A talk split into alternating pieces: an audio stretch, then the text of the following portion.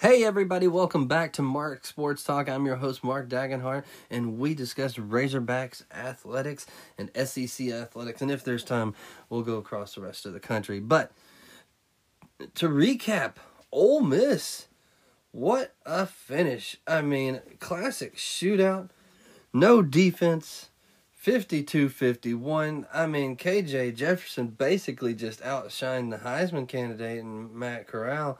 I mean, don't get me wrong, he had a great game. I don't need to sing his praises. The commentators on the TV did that, for well enough for, plenty of people. But, oh my goodness. Lots of blown coverages. Yeah, it completely just inept. Arkansas is going backwards on defense. They're not doing what they need to do. And I think they're losing a little bit of credibility as far as the defensive side of the ball, but their offense is carrying them. And in the latest AP poll, after the Ole Miss loss, Arkansas is still in the top 20. They're ranked in 17th. Ole Miss moves from 19th up to 13th. They basically flop spots, but in the same weekend, Alabama goes down to Texas A&M by a field goal. So 41-38, Jimbo Fisher, first assistant for Nick Saban to defeat Nick Saban. And he didn't make a big deal out of it. I can appreciate that. I wouldn't have made a big deal out of it. It's not really a big deal. It may be a long time, but if you think about it, Jimbo Fisher's probably one of the first assistants Nick Saban had that actually went and got a head coaching job somewhere. And not to mention, he's one of the few that was an assistant under Nick Saban that has actually won a national championship. And he did so at Florida State.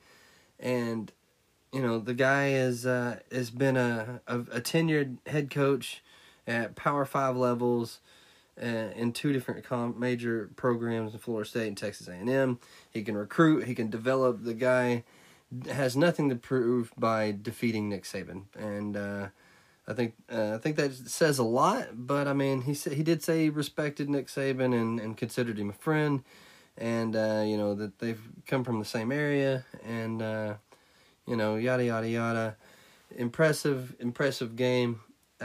Was not too impressed with Zach Calzada throughout the season. Obviously, Arkansas got the win, and he did not fare too well in that game, and he really saved Texas A&M season, and he saved himself. Honestly, he's kind of going to be remembered and on the right track. And honestly, after it was announced that Haynes King's going to be out for the rest of the season with that lower leg, now this gives Zach Calzada even more confidence. And the guy potentially flourishes, and watch out for Texas A&M. Unfortunately, they have those two conference losses, and unfortunately for them, positively for Arkansas, and they defeated them. You would have loved for Arkansas' strength of schedule for Texas A&M not to lose to Mississippi State, and then at that point, they would be this massive tie in the division, in the Western Division of the SEC. Now as it stands, because of the loss to Texas A&M, and because Texas A&M has two losses, Alabama is still in the driver's seat. All they have to do is win out this game and win out the season, and they are, in the SEC championship, and, I don't know what happens there. So if Georgia wins out and goes to the SEC championship and beats Alabama, does Alabama go into the college football playoff with two losses?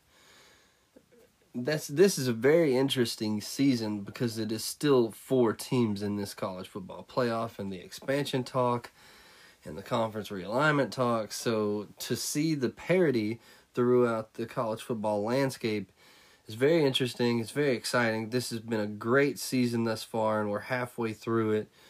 And I struggle to think that they would take a two-loss Alabama, especially the time of the loss, you know, the frequency. I mean, the most recent loss in the SEC championship game. So that's something to pay attention to is how well does Alabama, you know, control their own destiny, because essentially Georgia controls its own destiny, and it's got to go through the SEC championship game to get to the national championship game in the college football playoff. And with all that said, Alabama looked mortal. They looked like teams could push them around, at least offensively, and that they had some areas of weakness on the defense. And you've seen that already with Florida pushing Alabama and giving them all the fight that they could handle. With Ole Miss, you know, Ole Miss shot themselves in the foot when they played Alabama. Lane Kiffin was aggressive and went for it on fourth down so many times. And you think if you went for it every time you were in field goal range and you know, you instead of going for it, you kicked a field goal, would you know, how far would the gap be? Or would you even come close to winning potentially? So I get the analytics part of it as far as if you're a coach that's just going to go based on analytics. Whatever the analytics says, you do. Or if you're going to go based on feel or what, I don't like it. I don't like it until it's necessary.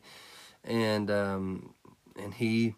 Lane Kiffin being the head coach at Ole Miss, he did it again versus Arkansas, going for it on fourth down every time. And that's what kind of kept the game seeming like there was no end. Like it was just offensive possession after offensive possession, scoring and scoring and scoring. Arkansas literally scored on the last play of the game and then went for two. They could have kicked the extra point. I get that there's a little bit of, people criticism out there about whether they should have went for it. But honestly, if you look at the offenses and how they were performing going the length of the field, essentially, how long would it have went in overtime before you would have eventually had to go for two anyways? I mean, you only get one overtime now, and then in the second, you have to go for two immediately. So there's no, like, you get one overtime where you can kick extra points. And then you're going to going for two anyway. So, I mean, it's been a long game. Try to win it if you could. If you got that, no one questions it, and you're 5-1. As it stands right now, you're 4-2. You've had two straight 11 a.m. games.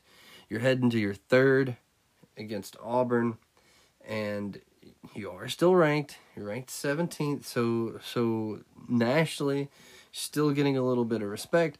But I do question the amount of 11 a.m. kickoffs. I mean, at the time, you had a top 10 matchup in number 8 Arkansas and number 2 Georgia on the road. I mean, yeah, you got College Game Day there, but it started right after College Game Day. I mean, it just ended and went straight into it. I don't know. I'm not a big fan of 11 a.m. games. I guess if it's away, it doesn't really matter for Arkansas as far as recruiting. That's one of the main factors as far as, you know, university's stance on it, as far as why they don't like 11 a.m. games, is it's harder to recruit. A lot of the guys play the night before. Sometimes they're playing an away game and they don't get home till late, and it's just a hassle to try to get up and drive or fly somewhere. You know, when you're playing at 11 o'clock, so you got to get there, you got to, you know, get through the traffic, get to the stadium, and, you know, yeah, all of this to go through, and it just makes for a difficult experience. So, I mean, I guess Arkansas hasn't had to worry about it since these games have been on the road, but Auburn comes in after losing to Georgia. Georgia now is the clear number one team in the nation. Iowa defeated previously undefeated Penn State, and that was a top 10 matchup that has prompted Iowa to be undefeated and up to number 2 in the nation. Oh man, this is a wild year. Number 1 Georgia, number 2 Iowa, and I'm excited to see how the Big Ten's going to finish. There are a lot of players in that race, and you know Ohio State lost a game to Oregon, but that wasn't a conference game, so they're still in the thick of this conference race. They could still play into the Big Ten conference championship game, and if they're able to do that and win out, basically that first loss in week 1, week 2, you know, isn't that big a deal as you've recouped your season and won out. So Auburn comes in. You got the revenge game, and I don't know how much that's going to be a factor. In the press conference when Coach Pittman was asked about the revenge game factor, he said he was going to push the undefeated factor. How, at this point, in Donald W. Reynolds Razorback Stadium, home stadium in Fayetteville, they are undefeated, and he thought that it would be more impressive and something that you could fight for easier as a team, as a young person, to be undefeated at home, to protect your home field, to, you know, we must protect this house, you know, old school commercial. But that's what he's pushing. Some of the guys that were on this team last year, like a Joe Fouché, like a Grant Morgan, are going to be heavy on the revenge factor. All right, so revenge game or not, this is Arkansas's first trip home in 4 weeks. It's Arkansas's first opponent that is not ranked in the top 25, although that does not matter, as Auburn has played teams tough. I mean, how good is Penn State? Auburn, fought very mightily in that game, but came up short. They had some miracle plays against LSU to pull that one out. And then the following week, Kentucky defeated LSU, so it's diminishing the victory there. LSU looks like they're, not doing too hot. I don't want to say in any certain, direction that they're going or that they're in dismay or disarray, but I mean, they're not this just shining star of light, this beacon of hope that is going to get better, because it does not appear to be getting better. And Kentucky in the East is undefeated, and oh boy, they're the only competition for Georgia as far as any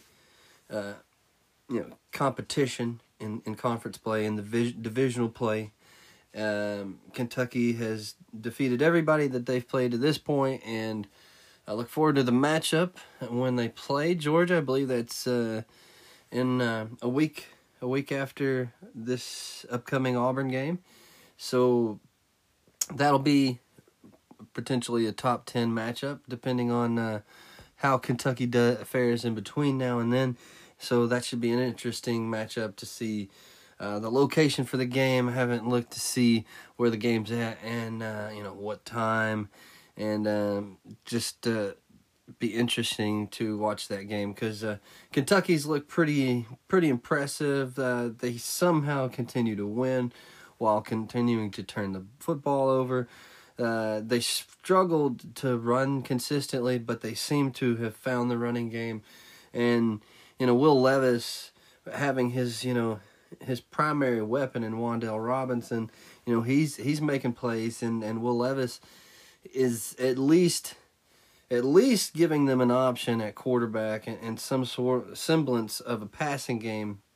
Although, he is pretty consistent at what he's doing, and what he's doing is a little inconsistent, but he is he's winning games and he's doing what you need to do.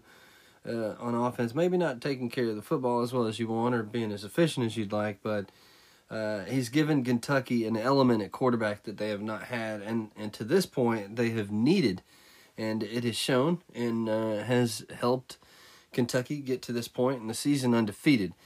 And a lot of things going on in the SEC, a lot of goings on.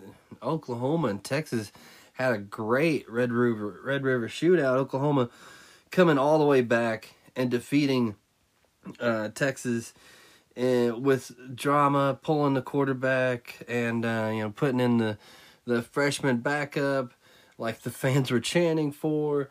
Pulling the back up and putting Spencer Rattler in for the 2-point attempt, and succeeding in all aspects, winning the Red River Shootout, and essentially claiming their rightful place in winning the Big 12 championship.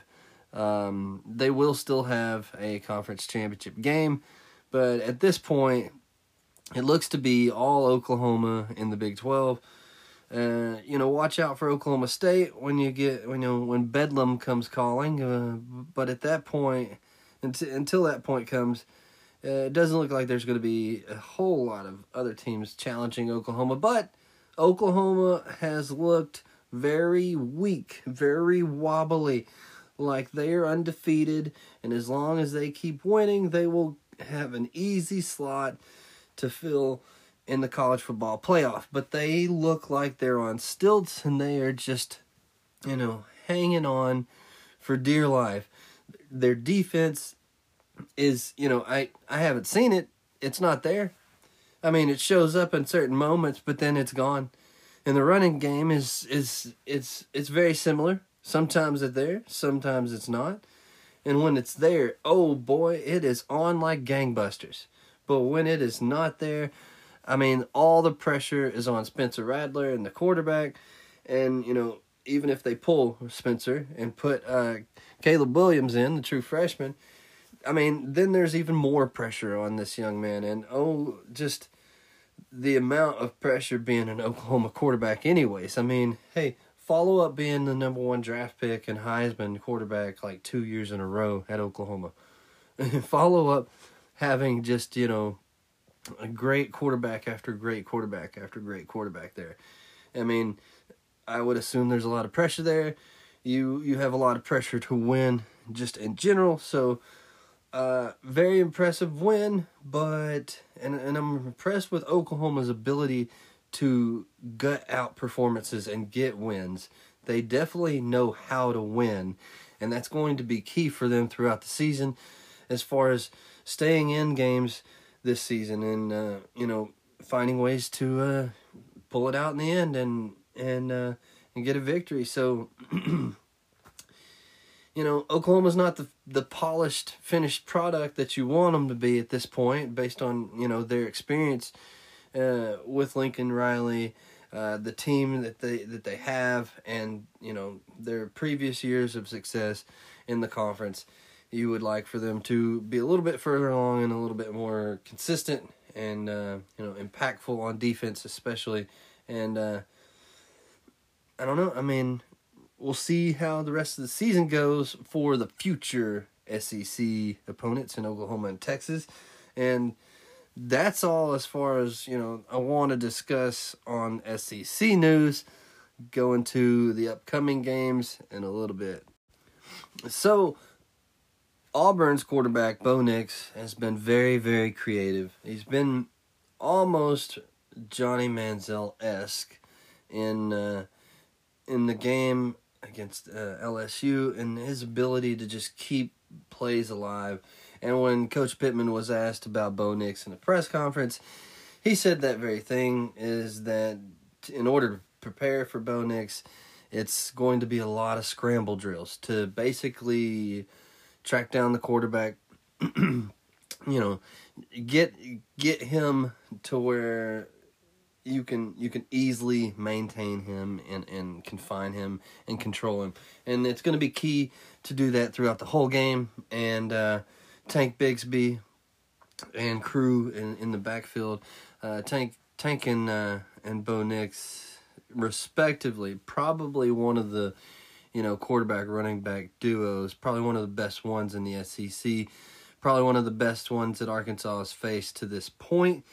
And Tank Bigsby, I mean, he's a good running back. He's big, he's physical, he can run, and I look for him to be an integral part of their offense. And basically, you know, you could almost compare Bo Nix to Matt Corral, except for not anywhere in the same league as far as passing.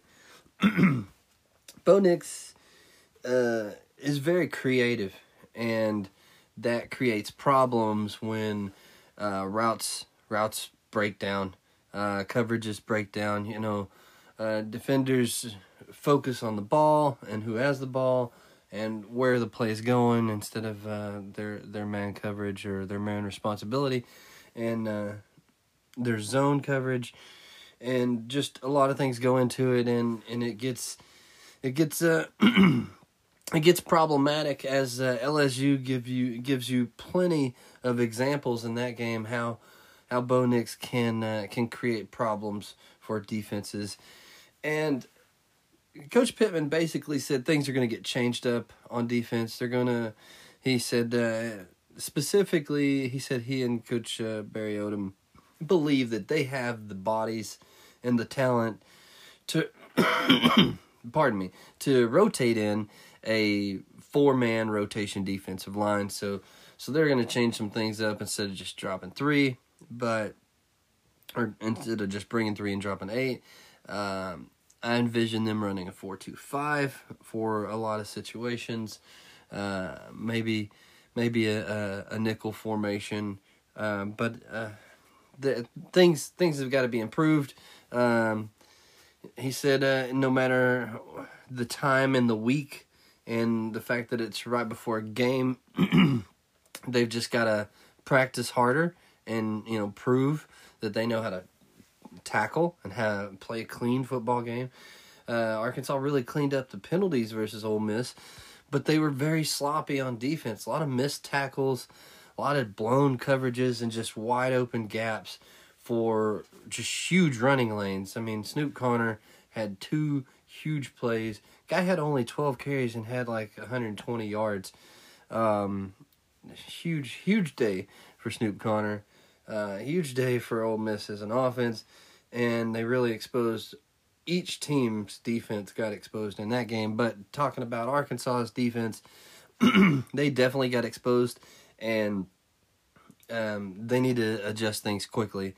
They need to throw some things out that some teams haven't seen, because basically Barry Odom showed a lot of people how to beat this spread offense. If you've got the talent, and you can rush three and drop eight, and you can have any kind of formation in that, any kind of variable formation in that kind of scheme, whether it's three down linemen or two and a linebacker or whatever kind of blitz you want to bring or whatever kind of coverages you want to disguise in that formation. That formation basically is the new, you know, staple in defensive playbooks as far as being able to stop the spread offense. And, you know, to his credit, it's worked very well to this point against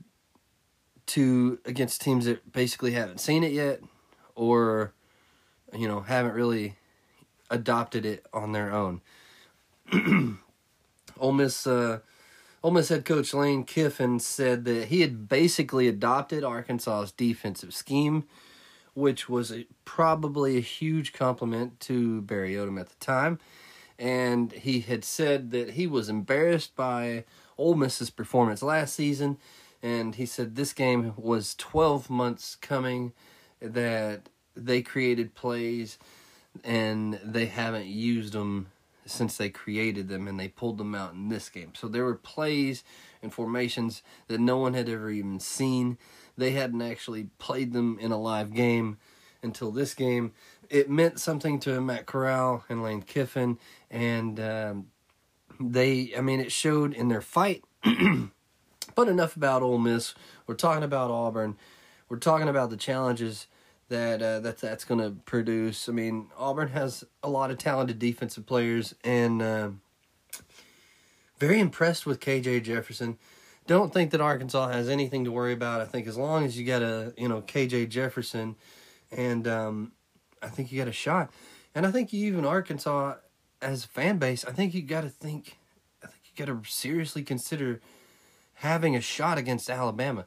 I want to say again, they look mortal. They look like if you were to hit them, they're going to react to the hit. They're going to stumble a little bit because they're not just impervious to your swings now.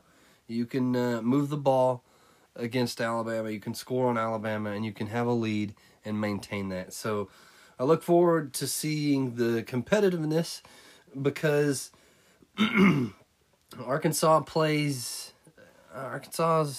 Alabama is the second to last game of the season, and Arkansas plays Auburn this week. It's homecoming, and then they travel to Little Rock to play in War Memorial Stadium. This was the switch where they got out of the contract with Missouri, and Missouri's going to be played at Fayetteville, the last game of the season, and Arkansas is now going to play in-state schools at War Memorial Stadium every year. So in order to fulfill that contract and, you know, have some interstate camaraderie, they're playing UAPB in Little Rock the week after Auburn. The 4th, 11 a.m. kickoff.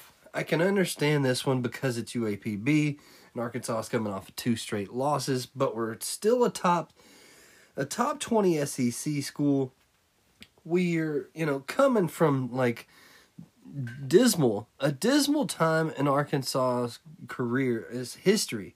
From Arkansas's history as a football program, that's one of the worst 10-year stretches. Probably, I think I remember hearing it was the worst 10-year stretch in Arkansas football history.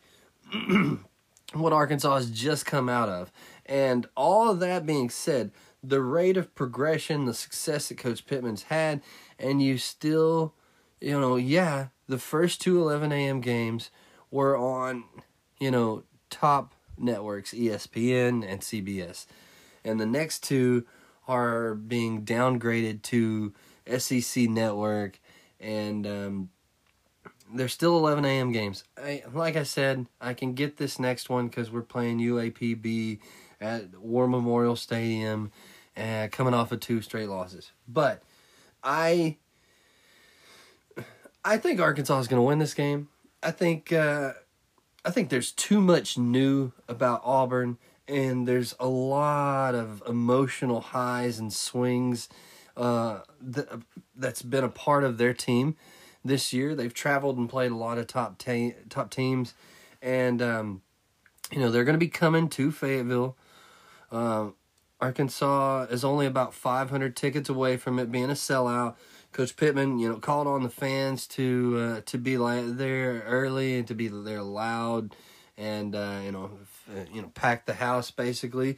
And wants to be perfect on the season at Donald W. Reynolds Razorback Stadium, and I think they will have a really good shot at doing that. Defensive improvements alone, I think Arkansas has a crisper offense than Auburn. I think Auburn, you know, relies heavily on what Bo Nix can do as far as the creation, as far as keeping plays alive, and benefiting from the extended time on the play, the creativeness that his wide receivers have when the coverages break down and the routes are broken off, and they're able to get creative and run to open spots and really make it easier for the quarterback. So the trick is to eliminate the run game and kind of make them one-dimensional so that you can attack them through the air. But a little bit of news, Jalen Catalon's got a broke hand. He's been playing with a small cast on his hand. So he's not going to be as effective. And this apparently happened in the A&M game, and he's been playing. So he's played 2 games with a broke hand, and nobody really knew.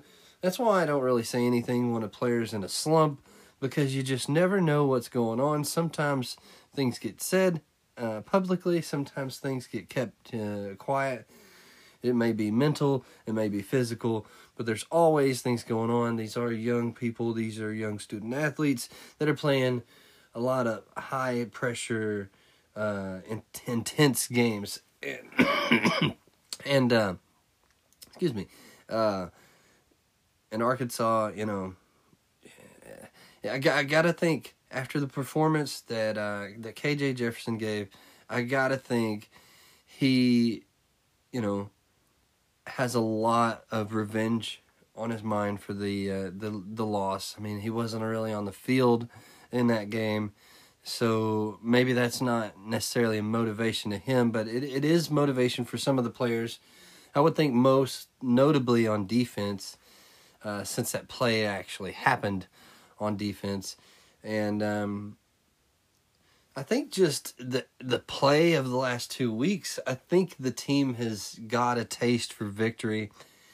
They've learned how to win, and these last two games have just gotten away from them. I mean, Arkansas was a converted 2-point conversion away from being 5-1. I believe if they would have won that game, they'd have been a top 10 ranked team, and they would be right there in control of their own destiny and in a huge tie for first place in the SEC West. But that didn't happen.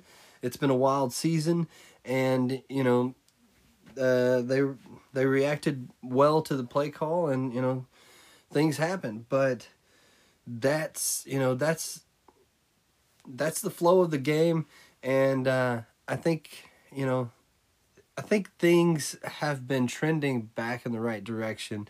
And throughout the week, more information will come out about the team, and you know, we'll learn more about we'll learn more throughout the week through press conferences and updates as far as information that comes out throughout the week, and for the other team as well, for Auburn.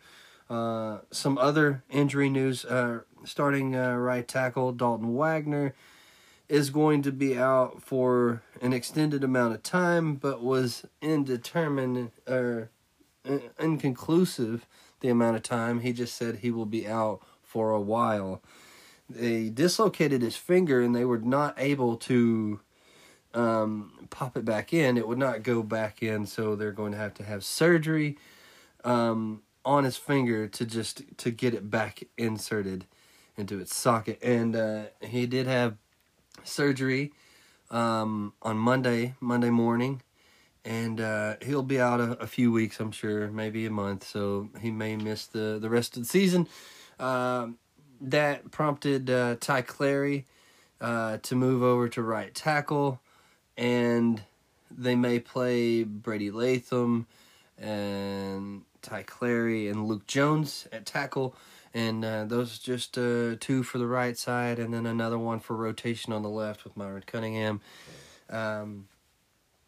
But they're developing Jalen St. John and Ty Keith Crawford in the guard spots.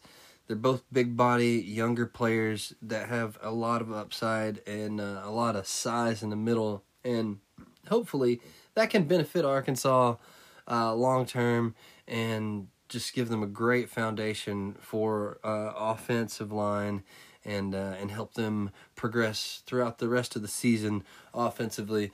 I'm really looking forward to watching Cam Newton.